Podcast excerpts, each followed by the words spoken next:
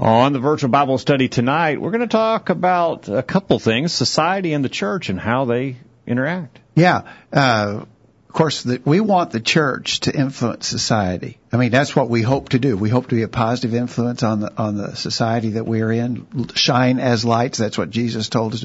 Be salt in the in the world. But the potential is, and, and I think a pretty obvious uh, evidence of it is that the world influences the church, which is not typically a good thing. And we want to talk about that tonight. All right, it's going to be an important discussion, and we might want to do a little self-examination on this topic as well.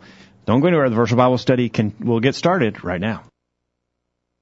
It's time for this week's edition of the Virtual Bible Study. The Virtual Bible Study is a live, internet only call in program dedicated to the honest study and discussion of God's Word. Do you have a question about something in the Bible? Or are you simply interested in learning more about the Scriptures? If so, we hope you'll stay tuned tonight as we look into the pages of God's Word. The Virtual Bible Study is brought to you this time each week by the College View Church of Christ in Columbia, Tennessee. You can participate in the discussion tonight by calling 931 381 381 4567 or by emailing your questions or comments from collegeview.com. We hope you'll take out your Bibles and study along with us as we begin an exciting study of God's Word on this edition of the Virtual Bible Study. And we welcome you to the Virtual Bible Study for Thursday, June 25th, 2020. Thank you for being a part of the program tonight. My name is Jacob Gwynn. My father, Greg Gwynn, is here. Hello, Dad. Jacob, great to be with you. Good to be with you. Kyle's here. Kyle, welcome again. It's good to be. Glad that you're here. And we are excited that you're listening tonight, and you can help make the program better. It's very simple. All you need to do is sign in the chat room and share your comments there, or better yet, give us a call at 877-381-4567. The line's toll free, and your voice can literally be heard uh, around the world tonight as we talk about important Bible topics. You always can help the program with those comments. And if you're listening and later on in the podcast version saying, oh, I wish I could have commented, you can, you still can. Send us an email to questions at collegeview.com. And, uh, we'd love to hear your feedback. Yeah. Uh, we've got some bumper stickers. Uh, you, maybe you're not driving much in these uh, pandemic days, but uh, you maybe hopefully will soon, and uh, help get the word out with some bumper stickers. We can do bumper stickers. We we ask you to uh, share uh, us on your social media uh, links and uh, tell people about the Virtual Bible Study. Let's build let's build the the Bible study group that way. And they don't have to stick on your bumper. They can stick on your windshield. They can stick on your cubicle at work. Maybe on your lunchbox. We, Wherever. we've talked we've talked to people who put them on their uh, motorcycles uh, coolers on their, uh, on their little oh, uh, oh, their- tumblers. their little- yeah. Oh, okay. So, yep. But if you need one, let us know. All right. Uh, so earlier today we sent to our update list these questions. Get on our update list if you're not. Send us an email to questions at collegeview.com so that you get our updates every Thursday about the topic for discussion. And here's what we said. In the area of morality, comment on how societal trends have impacted opinions about, we're going to talk about marriage, divorce or marriage, modesty, homosexuality, same-sex marriage, and any other area that you think might be pertinent. In the area of doctrine, comment on how societal trends have impacted opinions about right and wrong, about absolute truth, and about all sufficiency of God's Word. Mm-hmm. Number three, in the areas of evangelism, comment on how social trends have impacted how churches do their work evangelistically. Number four, comment on how societal trends have impacted the way people worship and view worship. And number five, have societal trends produced any positive results? Okay. And if you think so, what are they? All right. We'll look forward to your comments on that topic tonight. Well, certainly uh, we can see society influencing the church um, and um, in some pretty scary ways. Uh, we, we'll get into those. Uh, but uh, we need to, as we think about this, uh, we can talk about this a little bit, a little bit later. We need to think about what's the remedy for some of this. And so, so we're talking about these things. Keep in mind, how do I prevent some of these negative things that we're we're going to be talking about tonight? Well, you know, in 1 Corinthians 15, verse 33, Paul said, evil com- companions corrupt good morals. And so if, if we make the people of the world our closest friends and, and the people that we associate with most frequently, then that's going to wear out, wear, wear us down. And, and so the trends of society will become the norms that we mold ourselves to. And so while we're supposed to be a positive influence in our community, we already referenced what Jesus said in the Sermon on the Mount, Matthew 5. Let's just read that. I mean, this, this is, this is the ideal. This is what Jesus wants. Uh, Matthew 5:13, ye are the salt of the earth, but if the salt have lost its savor, wherewith all shall it be salted? It is thenceforth good for nothing but to be cast out and trodden underfoot of men. Ye are the light of the world. A city that is set on a hill cannot be hid. Neither do men light a candle and put it under a bushel, but on a candlestick, and it giveth light unto all that are in the house.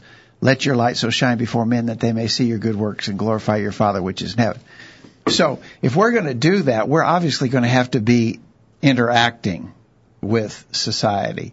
We can't just we can't just become hermits. We can't just sort of well, we're going to go off and live in a in a reclusive commune someplace and keep ourselves away from the world. We can't do that. We're obviously supposed to be interactive with the world and try to be the positive influence that Jesus described there as salt and light.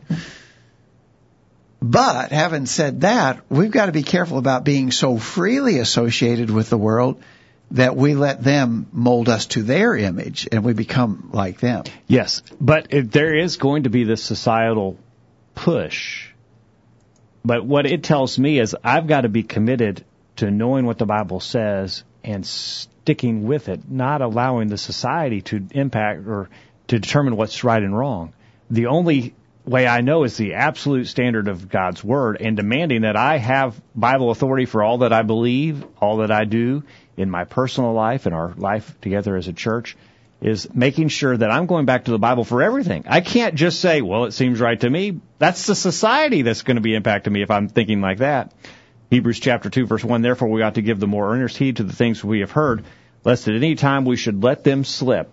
And if we're not holding on to the Bible, the current of the world and society is going to cause us to drift away from the, the truths of God's Word. And so if I start to reason, well, I don't see anything wrong with it, I think it's okay, this is what, even this is what the church is doing, this is what other Christians are doing.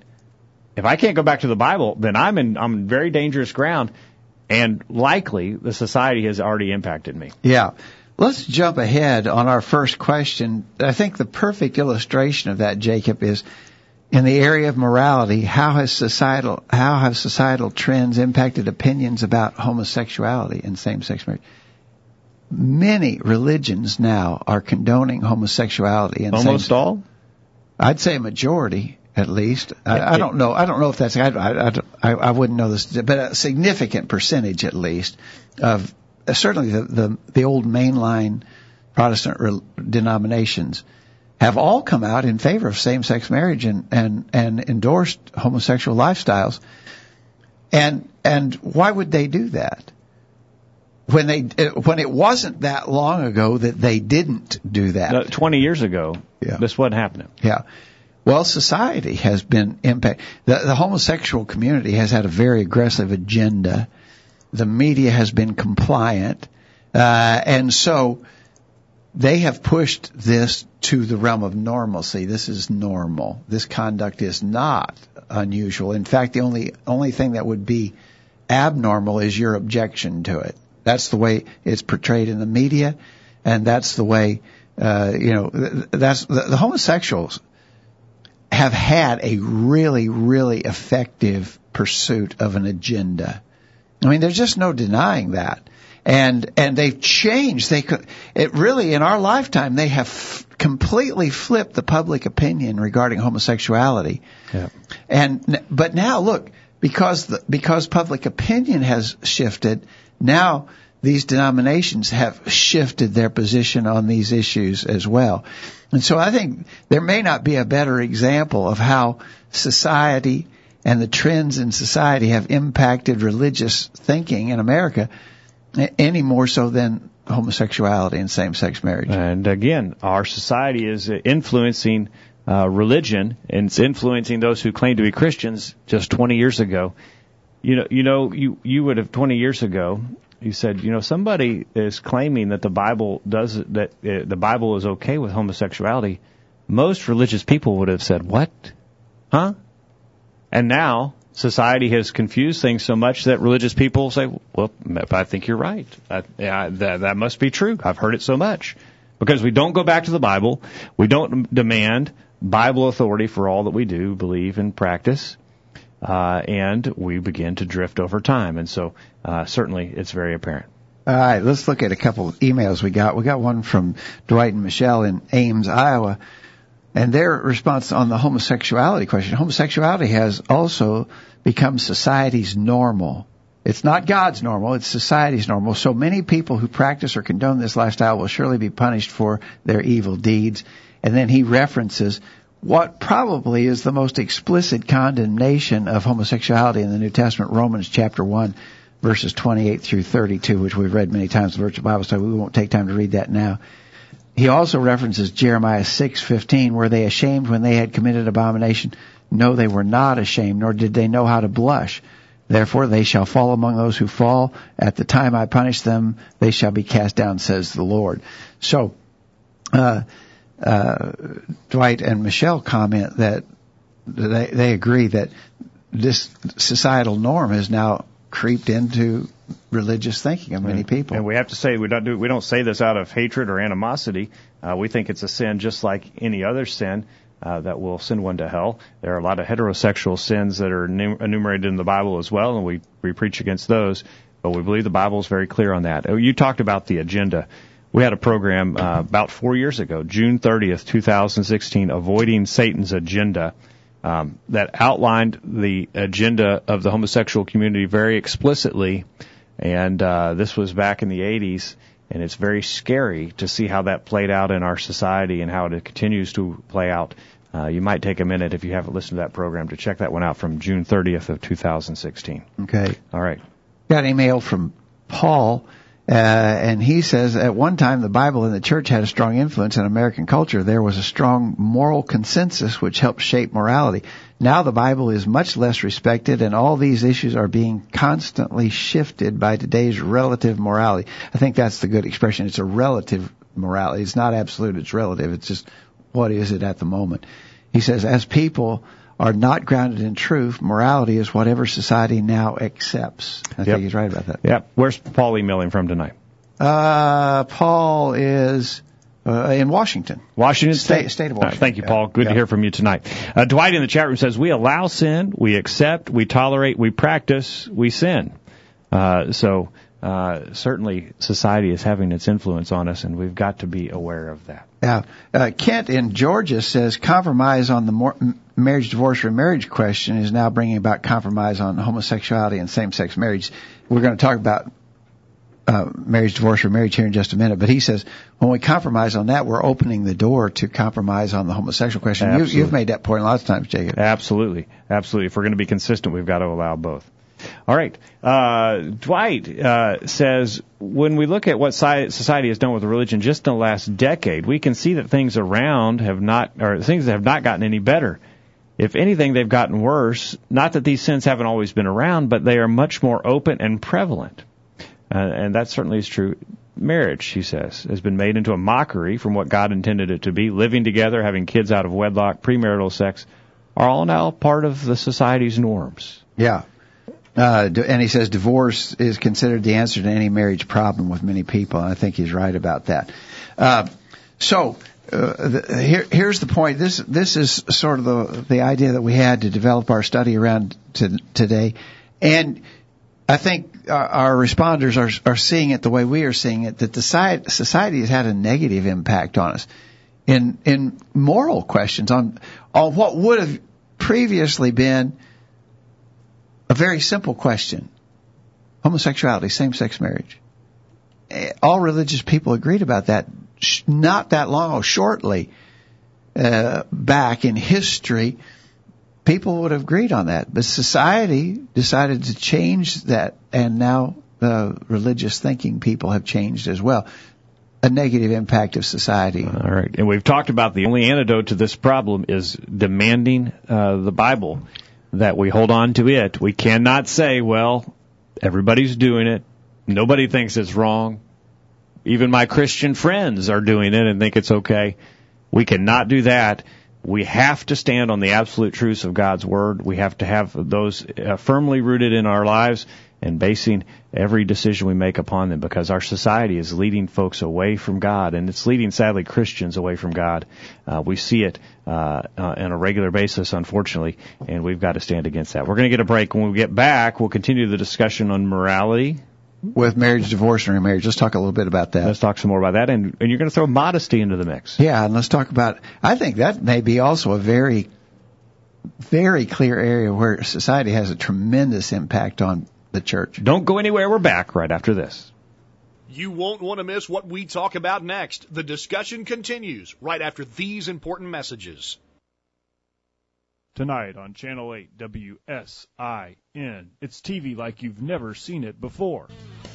Starting at 8, it's TV's funniest new comedy, Fornication in the City, and Marie has been misbehaving again. Guess what? I just cheated on my husband. He doesn't even know about it.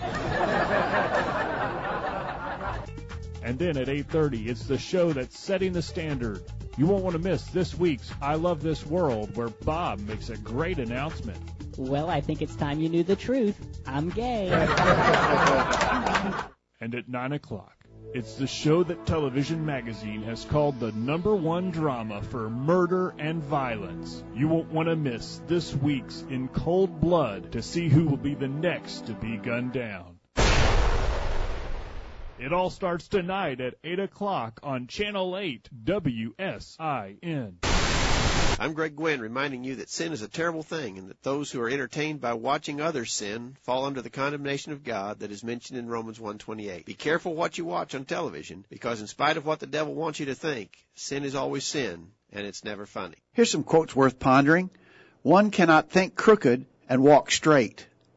If you really want to be happy, always try to do what's right. The time is always right to do what is right. Man, wish I'd said that. Quit checking your email. The commercials are over and the virtual Bible study is ready to roll. Take it away, guys. We're back on the program tonight as we talk about society's impact on the church. Uh, what's the impact been in the area of morality? And it has been very, very vast and very drastic, the changes that have occurred in just recent memory uh, in accepting things that were not accepted that the scriptures don't accept because society has moved in a certain direction and uh, the church and Christians have sadly gone along with it. Kent in Georgia mentions on marriage, divorce, and remarriage. He says the, the New Testament teaching on marriage, divorce, and marriage is very clear. Matthew 5:32 and Matthew 19:9, one woman, one man for life. The only exception for divorce and remarriage is fornication by the guilty party, the only uh, partner, and the only one only those who are innocent have the right to obtain a divorce from the guilty partner and remarry. When a remarriage takes place, it must be to a qualified marriage partner. Now that's that's a real simple summary, I think, and an accurate one of of the New Testament law on marriage, divorce, and remarriage. It wouldn't have been that long ago that people would have understood that to be so. Now, if you taught that, people would think that you came out of, uh, you know, uh, like like you're an, a space alien or something, because nobody understands that to be the the the, the prevailing law of God on marriage, divorce, marriage, and and churches have just completely rolled over on that. Oh yeah, uh, you could and and really it's hard to find a church that will take a stand on marriage divorce. They don't even talk about it anymore. They don't even ask the question anymore. They've just completely given over to that. Yeah, it, you wouldn't even have to have find anybody that was all that uh, strict religiously in the old days to say, well, you know, that's not a good thing to divorce your spouse and marry another. And now churches are promoting it and saying yeah. it's great. I can remember as a young person that divorce it was a shameful thing to be divorced and we had family relatives who got a divorce and they were actually innocent in the matter but they were still ashamed that it had taken place you know that that that, that was a, a factor in their life story now there's no shame attached to that at all. You know, it's just normal. Everybody does that. And again, it's not what society says about whether it's shameful or not. The scriptures say it's shameful. They say that uh, it's not permitted. Uh, it's not acceptable to God. And Yet, uh, well, churches are teaching that it is acceptable to God because churches have been impacted by society. Yep. All right. All right. So uh, we talked about a couple areas, and I think we could probably expand this list. We talked about homosexuality, same-sex marriage, marriage, divorce, and remarriage. Here, let's talk quickly about another area where society has had a bad impact on us, and that's got to be in the area of modesty. Yep. And so, clothing trends obviously happen and, but now because of modern media, these, these fashion trends get get advertised, you know, in, you know, all over the place. And so, especially young folks, but uh, I got to say, we went we went to a ball game the other night, and there were some old people there who were disgustingly dressed. I mean, you, I mean, I just would have thought anybody had better sense than to do that. But I mean, just from a common sense point of view. But I mean, the the powerful influence of society on modesty causes people to dress in in immodest ways, even when that makes them look terrible. You know, uh, I, I have called it before the Britney Spears effect. Now, Britney Spears is not too popular pop star anymore, but she she was very when she was popular, she was very immodest, and you and and young girls tried to dress like her. And you'd go to the Walmart store and you'd see these young girls dressed that way. They didn't have the physique to do it even from a common sense point of view, but they would dress that way when it made them look bad. They would have been attractive if they were probably properly dressed, but when they exposed themselves so immodestly, they looked horrible. But the influence of the society was so strong that it caused them to dress that way even when it was not uh, uh not to their advantage from a worldly point of view, let alone a, a, a moral point of view. And so I think that just illustrates how strong the societal influence is on modesty. And, and people are going to follow those trends regardless. And the church moves along with it, and sadly Christians do as well. Uh, some strong teaching on modesty can get you run out of certain churches uh, oh, yeah, today. Exactly right. Uh, because people don't want to hear it because, well, you know, it's just whatever. That's I want my else, kids to fit in. That's how everybody else is dressing. Yeah. I don't see anything wrong with it, Kyle. You know, well, it's uh, hot. This uh, may be stepping on some toes out there, but sometimes when it's an elder's daughter who's doing that, yeah, it's like, well, you know, I can't tell her no. I mean, this is or a deacon's daughter, somebody who or is, the preacher's daughter. Yeah, absolutely. So it's that aspect turns into, you know, well, if you want to stop them on modesty, if they start sinning, if they have, uh, if they divorce and remarry, are we gonna? I mean, it starts. It's like a gateway. It's yeah. it's a gateway sin. Okay, like, we're talking about gateway drugs. This is like so a gateway like, sin. So if you turn your eye, if you just say, "Well, I can't," I'm just not going to look at that, you know, but what else are we going to turn our blind eye to? So. Exactly right. And, and, I got to tell you on that, I think you make a great point. What if the leadership of local congregations can't get it right on modesty? You, you're not going to expect anybody else to get it right either, probably. And again, that's as you mentioned, Kyle. That's one of the more basic issues. I mean, if it, it, that's that one doesn't have too many life changing implications, and if we're not willing to make uh, any kind of stand on that, uh, we're going to be willing to make a stand on the more difficult issues. Yeah. Uh, Dwight says it's very difficult to go in any public place without seeing nakedness. Even in the church, it's getting more worldly like. Thank you, Dwight, for that, that comment tonight. Is that in the chat room? That's yeah. in the chat room. And, and on his email, he said, I wish I could say society has gotten better, but it's only become worse and worse. Even among Christians, both men and women, we see how society has changed their view on how they should dress.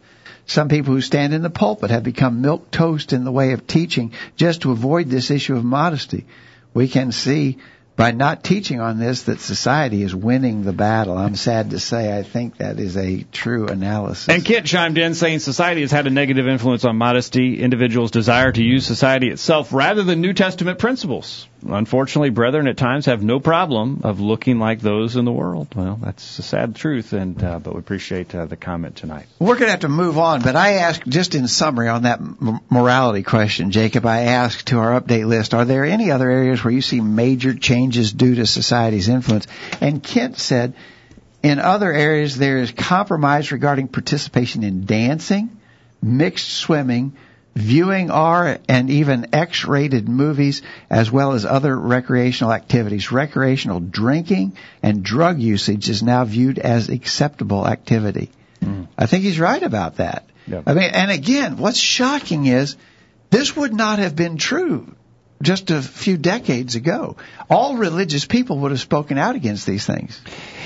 You know, if you're, uh, we talk about going back in the archives. We've talked about this before, and I, I don't know what program it was. So just look up the Hayes Movie Code, H-A-Y-E-S Movie Code, uh, and it was, or the, it was. I think they also used it for television.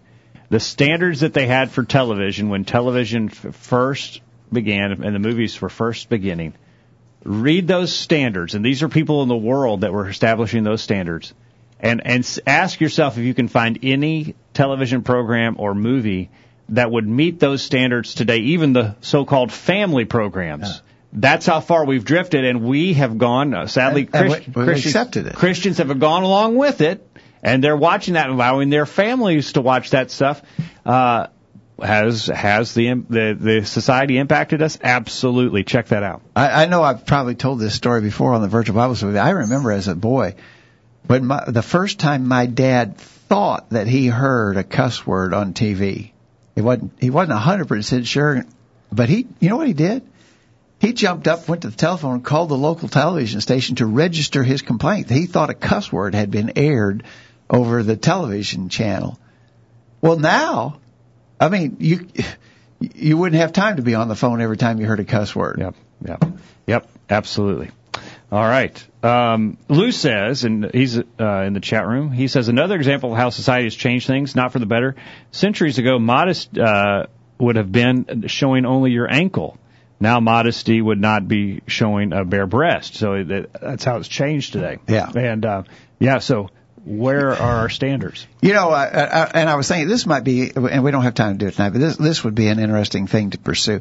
I mean, there is some cultural influence in regards to clothing Yeah. that is not necessarily bad. For, for instance, as men today, we wear slacks. Jesus didn't wear slacks. Jesus wore a robe. Uh, you know, we, we, I think slacks are modest. I mean, properly fitting slacks are modest and, and they and they conceal a person's nakedness. Uh, they would have been out of place in the first century Judea. That's not how people dress. Their culture said dress in long robes. Ours says dress in modest slacks. There's some places today where you would want to dress in a in a long robe. Uh, in certain cultures today, to to not be immodest, perhaps. Yeah. Uh, uh, in, uh, in Scotland, a man could wear a skirt and people wouldn't bat an eye if you wore a skirt. If a man wore a modest skirt in America today, it would be an outrage. Do you know that from first hand experience? No. Okay, good.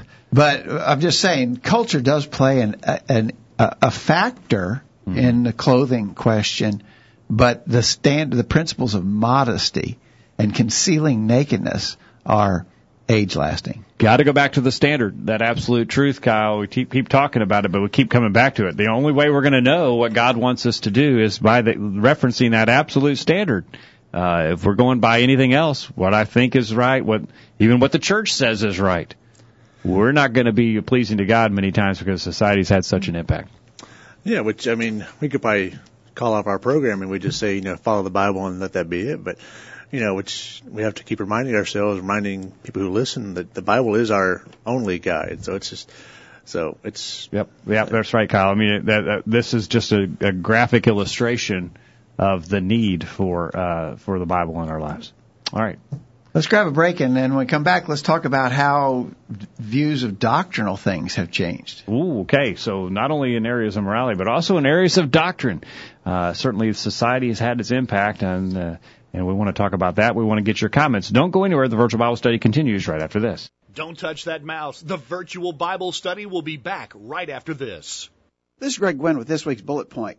When the Apostle Paul found himself in ancient Athens, he encountered the philosophers for which the city was famous. They congregated constantly and, quote, spent their time in nothing else but either to tell or to hear some new thing, unquote. Acts 17 verse 21. It seems they were motivated more by curiosity than by true conviction. There are still people who love to hear some new thing. They are constantly looking for some new twist on a religious subject. Their interest is not in learning, quote, the way of God more perfectly, unquote, Acts 18 verse 26. Rather, theirs is, quote, a morbid interest in controversial questions and disputes about words out of which arise envy, strife, abusive language, evil suspicions, unquote, 1 Timothy 6 verse 4.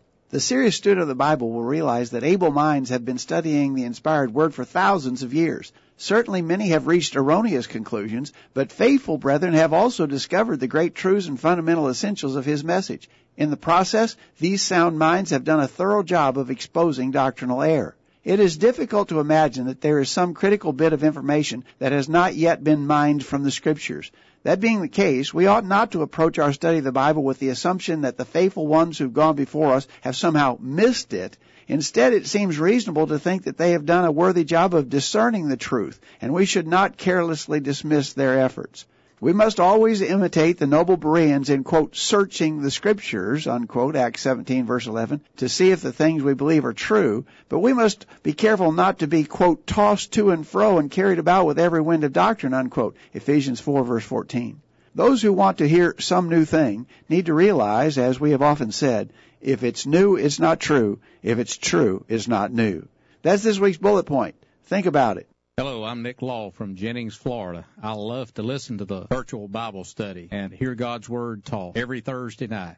We're waiting to hear from you. Call in right now and join in on the virtual Bible study. Now, back to the program. We're back on the program tonight, and we want to remind you this program is brought to you by the College View Church of Christ in Columbia, Tennessee. TheVirtualBibleStudy.com or collegeview.com is the website address to use to check out where we meet and our times of meeting. Uh, we want to hear from you. If you have any questions, questions at collegeview.com is the email address you can use to contact us at any time with your questions or comments. We're talking about society's impact on the church tonight. Uh, it certainly has had its impact in areas of morality, sadly, uh, simply because we've allowed the, the, society that we live in to be the standard rather than God's word, and uh, certainly it has had an influence in areas of doctrine as well. All right, so in areas of doctrine, uh, I suggested views of right and wrong, uh, views of as, to whether there's absolute truth, views as to where the Bible is the Word of God is all sufficient, uh, and uh, there we, we've got a, uh, a, a trends tracking the trends uh, break coming up, and so this information is going to be repeated in that. But I found this from CBN News only 43% of those surveyed who identify as born again Christians. So you would think these were relatively conservative religious folks. You right? think so? Yeah. They weren't. Uh, they weren't just born into it. Only 43% embrace the notion of absolute truth among born again Christians. Only 43%. Yeah. 43%. Uh, yeah. Less wow. than half of born again Christians. And, you know, we think that's a redundant, silly kind of expression. yeah. But, uh, those are typically people that you view, would view as more religiously conservative than others, but even they don't even think there is such a thing as absolute truth. Sad, sad. Well, certainly our society has beat that into school children's head and, and, uh. Well, when you think about it, that, that's a pretty convenient view. Absolutely truth is really relative to the circumstance that I'm in. So go back to the marriage, divorce, and remarriage question. Well, if you knew the bad marriage I was in, you would understand why it's okay for me to get a divorce and marry somebody else. Yeah. And so it's not it's not cut and dried. You know, Kent there in his email, he made it sound so cut and dry. It's not so cut and dried when you know my circumstances. Yeah, come on, Kent. How, how can you be so absolute about that? That's the way you, I mean, uh, so the idea that there's no absolute truth is a pretty convenient it's thing to an, fall back to. It's an easy way to get some wiggle room. You yeah. Know, if, if, yeah. I, if I bump into something the Bible teaches I don't like, well, yeah, that's not for every time. You know, there's some, things have changed. Yeah. I don't have to listen to that. Now, who's to say what's right and what's wrong? And, and this also ties into to the view that the Bible's an old book. It was written. It was written long, long, long time ago to people who lived in a whole different place, a whole different time. Yep. It's we got to adjust to the modern age. Lighten up, man. And so, you know, uh, that that affects how people view right and wrong and absolute truth. And uh, society's that way. Society has led in that, you know, sort of situation ethics, uh, anything goes kind of rationale, and now religious people have just followed right along. I, I my view on it is that in in regards to these things, typically religious folks are not at the cutting edge of such innovation, but they're not far behind. They they allow themselves to be dragged along. And I think for even those of us who view ourselves to be very conservative religious people, we got to be careful that we're not drug along with these societal trends, these views concerning morality and doctrine, right and wrong, absolute truth. The world is going the wrong direction on that stuff. We got to be careful it doesn't influence us. Absolutely. Uh, 877-3814-567. If you'd like to jump in the conversation tonight, we'd love to hear from you. Uh, here's what uh, Dwight said about that. He said, society has twisted moral views on allowing people to think that they were born a homosexual or transgender. Even God-fearing denominationalists have accepted this lifestyle they, where they once stood against it. They changed, not God's word. God says this were, this lifestyle is an abomination. They will surely be punished uh, away from the presence of the Lord. That is absolute truth. Leviticus 18:22, Leviticus 20 verse 13. Those are Old Testament passages. Dwight would warn you about that, but we can reference New Testament passages like um, Romans chapter 1 and other passages as well. All, as for the sufficiency of God's word, people have humanistic viewpoints uh, uh, to where they choose their direction. Jeremiah 10 verse 23 and they also feel there's no right or wrong. It's like a Burger King church, have it their way. And he references Isaiah 5, 5, verse 20. What are those who call evil good and good evil, who put light for, or darkness for light and light for darkness, who put bitter for sweet and sweet for bitter? And so Dwight says, you know, people are, I like that, uh, that Burger King religion kind of thing. They say, you know, I'll do it the way that I want to do it, and I'll do what makes sense to me, what seems right to me. When you do that, when you, when you say, well, it, it seems right to me, or this is what I think is right, or this makes sense to me, what you do is you don't uh, you don't bring yourself up to God's standard and God's level. What you do is you bring God down to your standard and your level. You have a God that's no bigger than you, that's no smarter than you, who has no more no more wisdom than you do. Uh, when you do something like that, it certainly is uh, a very foolish position. Uh, that's, to take. that's a good way to put it, I think. Uh, Paul in Washington State says many base their views of doctrine on what they hear in popular religion, not on their own convictions based on Scripture. They do not want to be seen as narrow or legalistic. Sincerity alone makes everything okay. Oh, Joel Osteen says it. I, you know, I don't want to. I wouldn't want to go against that. So if he said it, it must be okay. Yeah, and I don't want to be judgmental. Yeah, right. So I, I think Paul's right. Okay.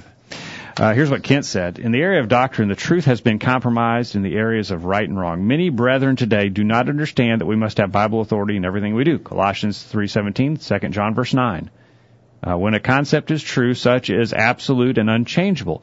There's no middle ground or gray area. Society has blinded many on this point. And so, uh, uh, Kent says, you know, uh, people have, have sort of lost the idea of the idea of right or wrong, and then he got into that area of absolute truth also.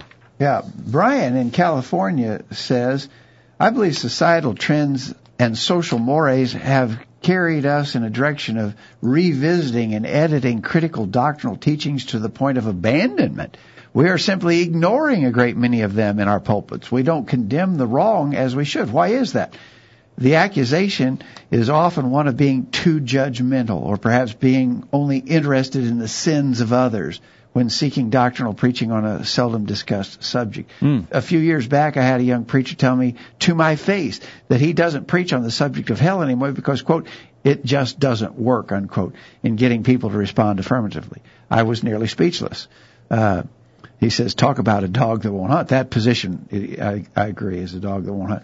Those hearing Peter were convicted in their hearts in Acts 2. If we are never confronted with our state of sin, how can we ever begin to repent and become converted? Exactly right. Very good, Brian. Well said. I appreciate that, Brian. And yeah, so maybe society hasn't influenced the church where we are into accepting certain things, but all society has to do is get the church to shut their mouth and not teach against certain things, and the same effect is accomplished. Yeah, so we're not teaching on those things, so we're not salt and light in the world. But, you know, the other side of that coin is we're not teaching on those things, so we're bringing up a generation that is ripe to be carried away with the societal trends because they never heard any different anyway from our pulpits, from our Bible classes, from our parents who sh- who have the Amen primary role in teaching their kids. If the parents never tell their kids what's right and wrong, then you can expect that we're raising a generation that will just go right with the societal trends. We've got to ground our young people on the the principle we've been talking about all night. You got to know the Bible and you got to stand on the Bible and you got to allow it to affect your life, or else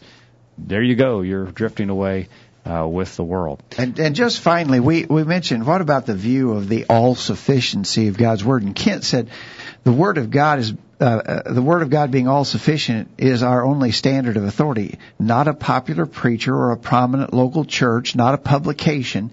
If a concept or practice cannot be proven by biblical statements, implications, and examples, it is unauthorized and therefore sinful. Yeah. I think you're exactly right, Kent. Uh, but we're not hearing a lot of that uh, about absolute truth, about demanding. You know, uh, we often say book, chapter, and verse. We should demand book, chapter, and verse kind of preaching. In other words, you don't don't tell me what you think. Show me from the scriptures that this is true. Don't just don't just preach your opinion or your think so. Back it up with scripture. You know, speak where the Bible speaks. Be silent where the Bible is silent. All that sort of thing is necessary, but that's not that's not very very commonly practiced anymore. So if uh, the preacher gets up on Sunday morning and he's primarily quoting what human writers have said or, or human scholars, so to speak, have said, rather than referencing God's Word as a standard. Perhaps that's an indicator uh, that the church that we attend has maybe drifted away from the, the truths of God's Word and no longer believes that God's Word is all sufficient and maybe has allowed society to impact that. Yeah. All right. Let's summarize real quickly. We've talked about how the society has certainly negatively impacted us on moral conduct not just the society, not just affecting the people of the world, but affecting people within the church. People in the church are being moved away from strict moral standards. Certainly, we see that happening about in doctrine as well. So, in morals and doctrine, society is hurting us bad. We're being the the church is being carried away by these negative societal trends, and it, it it's a bad thing that we need to be aware of and on guard against. All right. Let's get a break, and that'll give us a little bit more time on the other side to get back to uh, a couple. So, well, we got three more topics tonight. How it's in fact influencing us in the area of evangelism, how society is influencing us in uh, the way that we worship, and then uh, maybe some positive results. I don't know. It's it sounded pretty pretty grim, but maybe someone has some positive things that uh, that you see society influencing the church on. Let us know about that. Uh, we'd love your comments, and during the break, uh, we'll get them. And uh, on the other side, don't go anywhere. We're back right after this. Enjoying the virtual Bible study? Email a friend during this break and tell them to join in on the discussion. There's more exciting Bible study after this commercial. When you take away the ice cream socials, the family center, the gym, the fellowship hall, and the plays from your church, what do you have left? Is there anything of real spiritual substance? Is there anything that says this is all about God and not all about me? At the College View Church of Christ, we want to stay focused on the goal of serving God. We don't offer what most churches offer, but we do offer Jesus Christ and Him crucified.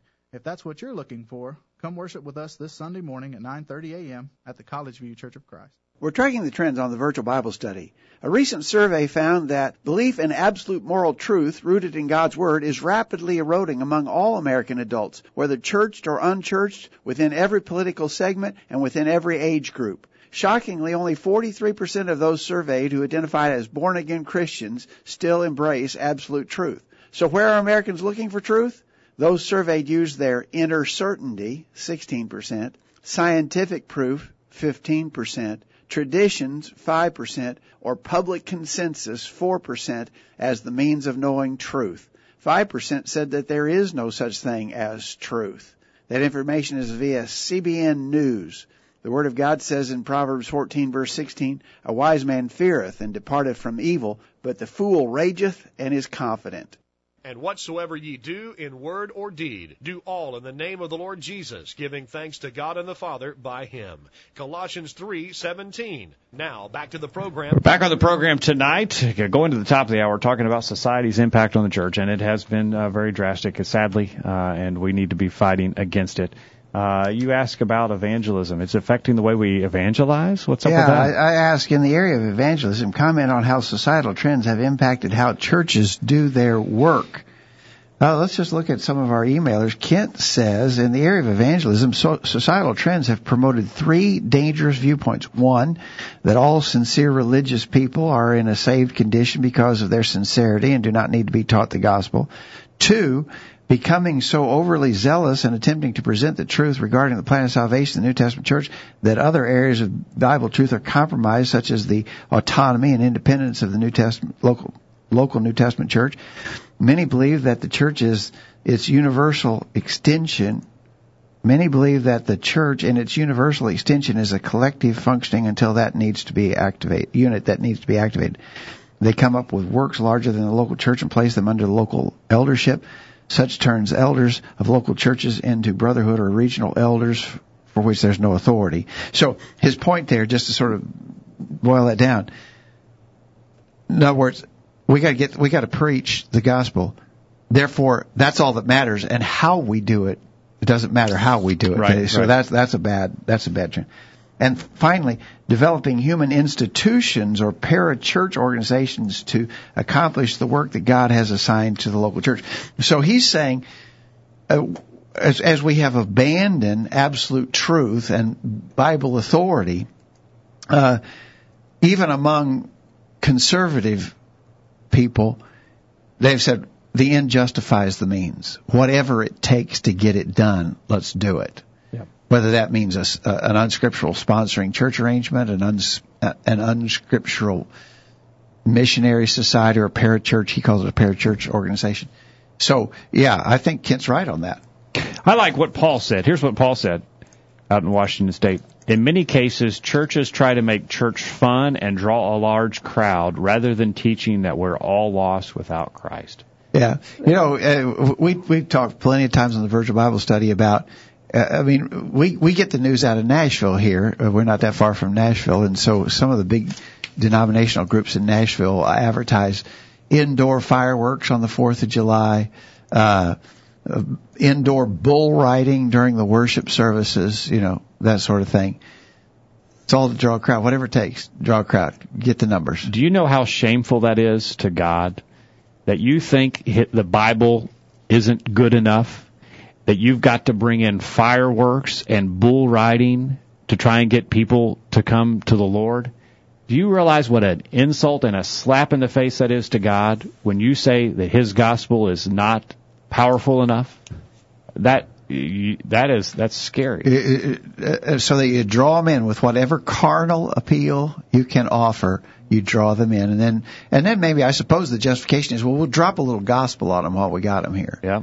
I don't know how. much. I don't, uh, it's pretty hard to imagine how after watching bull Yeah, riding, I'm in the mood for uh, that. I'm, I'm in the mood for a lot of gospel preaching, Yeah. but I'm I'm sure that's the the justification. But again, it's the end justifies the means. Whatever it takes to get the numbers. Absolutely. Uh, thank you for your comment tonight, Paul. Uh, and then, uh, well, here's what Dwight said. He said, um, churches and denominations do as they please. We see this in the absence of authority of God's Word. People use all sorts of gimmicks for teaching people the truth. They choose to teach people the plan of God in a way that goes beyond what is written. Also, for the work of the church, some feel they can't teach against homosexuality, divorce, remarriage, or abortion in fear they will offend people. Second Timothy three verses four or verses three and four. Second Timothy four verses three and four. For the time will come when they will not endure sound doctrine, but according to their own desires, because they have itching ears, they will heap up for themselves teachers, and they will turn their ears away from the truth and be turned aside to fables. A lot of itching ears getting tickled out there today uh, in the world that we live in. Uh, and in the chat room, we've got a comment from the Horwaths. Uh, it says, walking the Christian path is not the easy path because he, he quotes uh, from Matthew 7:14, narrow is the gate and difficult is the way that leads to life, and there are few who find it. Are we willing to put in the effort to be transformed from this world? Romans 12 verse 2, do not be conformed to this world, but be transformed by the renewing of your mind, that you may prove what is that good and acceptable and perfect will of God. Unless we implement the, the effort laid out in Deuteronomy 6, 5 through 9, we will be overtaken by Satan. I think that's a good observation. Thank you very much for It that. It does take effort, and that's the thing. We're talking about societal trends. We're going against the grain here. We're going, we're swimming upstream.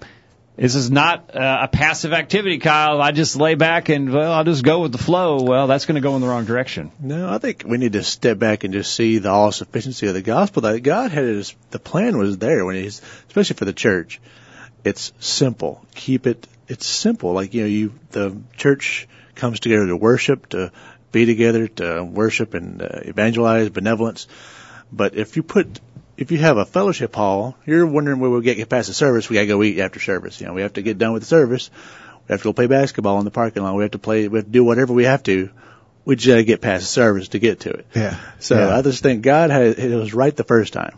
I, I, I knew one time uh, a few years back where the, one of the local denominations had had a pretty nice gymnasium and had a really good basketball league that played there, and kids wanted to be on one of those teams, but you had to attend X number of Sundays out of you know Oh, of- uh, eligibility? Yeah, yeah, you had to be there like three out of ten Sundays, or you couldn't play. Oh wow, isn't that Well, crazy? yeah. You know, we were on the radio. I think you were there that day, Dad, in Nashville, when we were asking you, "Where's your authority for for all of this stuff you're, you're bringing in? You know, the gymnasium and so forth." And this guy called up. He, he literally said, "He said, well, it's a short walk from the gymnasium to the sanctuary."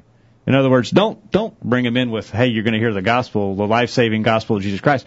Bring him in with a basketball, and they'll get thirsty playing, and they maybe go down the hall to get a drink of water, and they might make the wrong turn and end up in the sanctuary. We might be able to slip a little gospel in on them. Yeah, I mean, yeah, yeah. for crying out loud, how far we have allowed society And, to and, drift us. and you know what's interesting is that, that it's a failed endeavor. It- it- It's a fool's errand. It's Yeah. not working. You're- yeah. uh, because when when churches were growing rapidly, if if you go back to the Restoration movement in America in the mid 1800s, they would have revivals that would last for weeks on end. Hundreds, even thousands, would be baptized into Christ. They weren't they weren't getting that job done by offering them indoor bull riding right. Uh, in in fact, what's kind of interesting, if you do a little research, you'll find out that there are some even denominational authors who are saying that the youth group movement and all of that stuff has been a mistake. And that we're raising a bunch of people who have no spirituality whatsoever. Yeah. And so it's, it's, it's not working. No, it isn't, and we shouldn't expect it to work. I mean, again, it's like we're ashamed of what we really need to be promoting here. Uh, well, we got to be teaching the gospel, but uh, let's try and cover it up a little bit. Let's try and slip it in the back door here. Uh, Let's do, let's take scary. Jacob before we run out of time. Let's take the next step and say what what's what how's this affected the views of worship? And we've kind of overlapped Pretty that. close. We've Yep. kind of overlapped that. Here's what Paul said. Popular worship all too often wants to appeal to youth with loud music and touchy-feely sermons with very little Bible. I like that observation. Touchy feely sermons with very little Bible. Uh, who, who are the popular speakers? Well, it, it's not people who are digging deep into the scripture. It's people who are telling funny stories, entertaining the audience. Uh, and and there's no condemnation of sin, and there's no strict teaching on on morals and doctrine, which we mentioned earlier. Uh, so I think he's right. Touchy feely uh, sermons, and this and and I've never been to one. I got to confess, I've never been to one of these new contemporary worship services. You know, but I've seen them. I've seen videos of them. You know, and it's it, it, for all the world, it looks like a rock concert. It looks like a lot of fun to me. It looks like fun for a young person, but it looks like it doesn't look like a church service. It looks like a rock concert. Yeah, it does. You know, the band is up there beating it out. You know, uh, uh, fog machines and strobing lights, and Yeah. it's it's a big production, but it's it's clearly an entertainment venue. Uh, yeah. Societal trends, according to Kent, have caused many to view worship as a period of entertainment. They expect preachers to entertain them by after dinner speeches and want elders of local churches to provide them with a quote unquote holy wow at all assemblies. Uh, thank you for that, Kent. Uh, certainly, uh, we see that in our society today. And Dwight uh, and and his wife Michelle are out in Iowa, and they mention they tie, this to the coronavirus. Interesting. We have seen in these past few months how society has changed the worship with the coronavirus. Partaking of the Lord's Supper when we don't gather together, virtual worship versus coming together. They think that it's okay not to worship because there's a virus around. People also think that worship is foolish or a waste of time, so why do it? They also feel they don't need to participate or to partake the Lord's Supper every week, maybe only on Christmas or Easter. Or they feel that using instruments or having a band is better than singing and making melody in our hearts to God. Interesting. And, and you know, uh, uh, they, Dwight makes an interesting observation there. People's devotion to truth and Bible authority has been exposed in during this coronavirus business. You know, do we only do do we only do things according to scriptural pattern If it's our tradition. if it's our tradition and there's and there's no other prevailing influence? But if there's if there's if there's any complicating factor, we're willing to throw throw that out with you know uh, right away. Well, Eric has signed in the chat room tonight. Uh, he says he references Psalm 34 verse 3 for the word of God is right and true. He is faithful in all he does. we need to we need we need to be standing on that. But he does he does conclude he says if you get on a bull, he's going to be on the front pew. that Yeah. might bring in Eric. Yeah, yeah. Uh, don't hold your breath, Eric. Do not. It, hold it'll your be a short yeah. show if he gets on a bull. I'll tell you that much right now. All right. Uh, so, any positive results? Okay, the last thing that we wanted to talk about, uh, and this has been, we've been real negative. I got to admit, we've been real negative in, in, in this whole process. You know, morals and doctrine, how we do evangelism, how we view worship, all uh, all of those things, and probably a ton more that we could add to that list, have been negatively impacted by societal trends. We're in bad shape uh, as a whole. We are into even among conservative churches. We are in bad shape. The the world is influencing us terribly and in bad ways.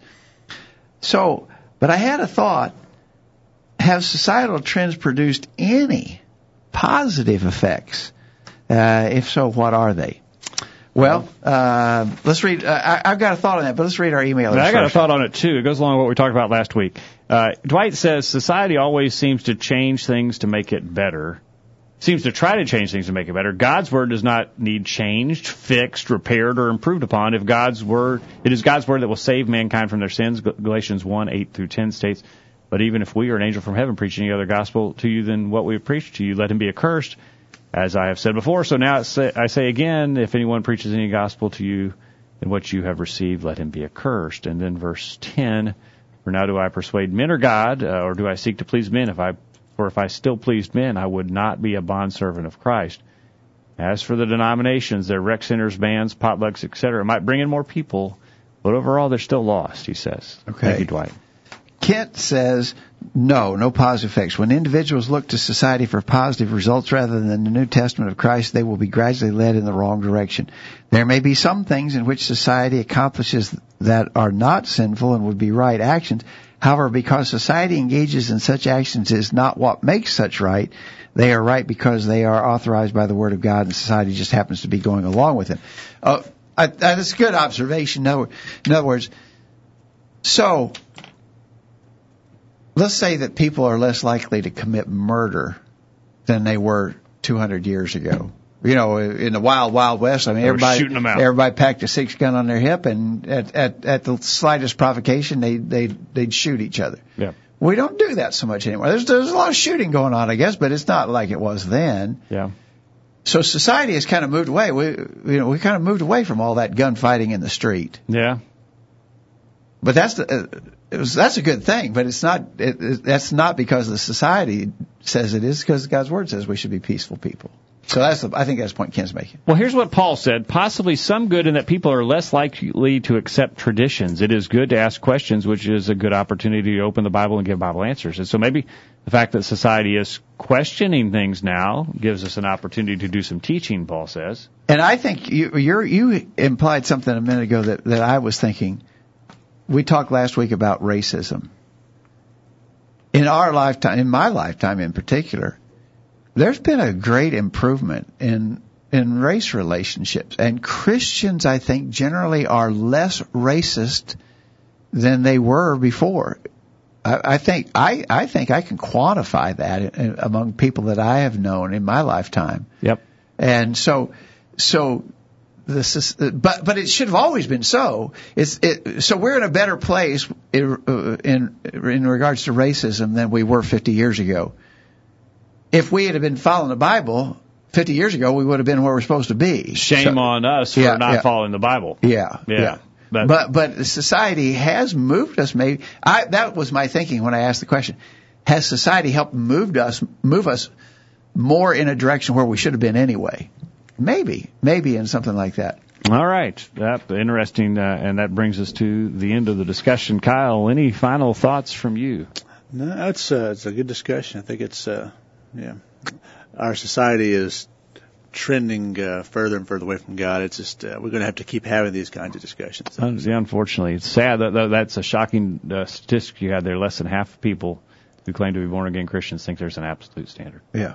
That's Unbelievable. That's that. Throw your Bible away. If there's no absolute, throw your Bible away and quit playing around. Just Yeah. go follow the world. Let's go fishing. Yeah. Dad, good discussion tonight. Thanks, Jacob. Thank you for being a part of the discussion tonight. We hope you benefited from our study and discussion of God's Word. We hope you make plans to be back here this time next week for another edition of the Virtual Bible Study. In the meantime, we encourage you to put God first in your life, study His inspired Word, the Bible, and live by it every day. You'll never regret it. Thanks for listening to the Virtual Bible Study, brought to you by the College View Church of Christ. The College View Church of Christ meets at 1618 Hampshire Pike in Columbia, Tennessee. If you are in the Columbia, Tennessee area, we encourage you to worship with the College View Church of Christ on Sunday mornings at 9:30 and on Sunday evenings at 6 o'clock. The College View Church of Christ also welcomes you to attend their Wednesday night Bible studies at 7 o'clock. If you have any questions about something that was said on tonight's broadcast or would like more information about the College View Church of Christ, please call 931 381 4567. That number again, 931 381 4567. Or for more information on the internet, visit collegeview.com. Be sure to tune into the virtual Bible study this time next Thursday for another informative study of God's Word.